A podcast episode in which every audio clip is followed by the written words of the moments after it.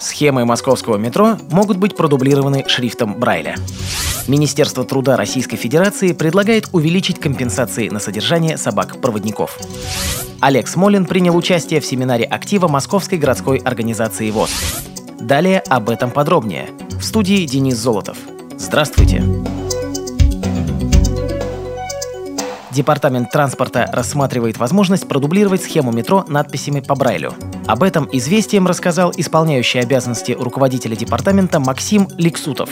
По словам экспертов, для безопасности передвижения слабовидящих на платформах должна также появиться тактильная плитка, а указатели должны быть размещены на уровне глаз. 20 августа Департамент транспорта объявил, что начинает сбор предложений по организации безбарьерной среды для маломобильных групп населения. От организации, защищающей права слепых, к нам поступило предложение продублировать схему метро шрифтом Брайля, сказал Максим Лексутов, добавив, что конкретные сроки реализации этой идеи не определены. Многие слепые, особенно молодежь, хотят быть активными и мобильными, рассказала ведущий специалист Московской городской организации ВОЗ Мария Хамунина.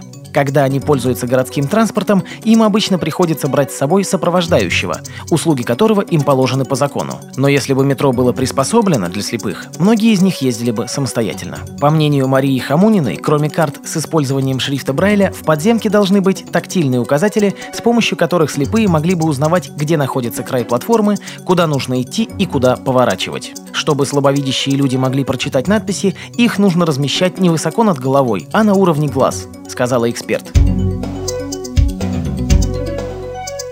В Министерстве труда подготовили проект постановления правительства Российской Федерации, согласно которому предлагается увеличить размер ежегодной денежной компенсации инвалидам на содержание и ветеринарное обслуживание собак-проводников. В 2013 году эта сумма составила 18 378 рублей в год. Если предложенные изменения будут приняты, с 1 января 2014 года компенсация составит 19 297 рублей в год. Для слепых и слабовидящих людей собаки-проводники являются незаменимыми помощниками. Компенсация содержания собак-проводников – одна из важных мер поддержки инвалидов по зрению, отмечает директор Департамента по делам инвалидов Минтруда Григорий Лекарев. 28 августа в Московской городской организации ВОЗ состоялся семинар актива МГО с участием депутата Государственной Думы Олега Смолина.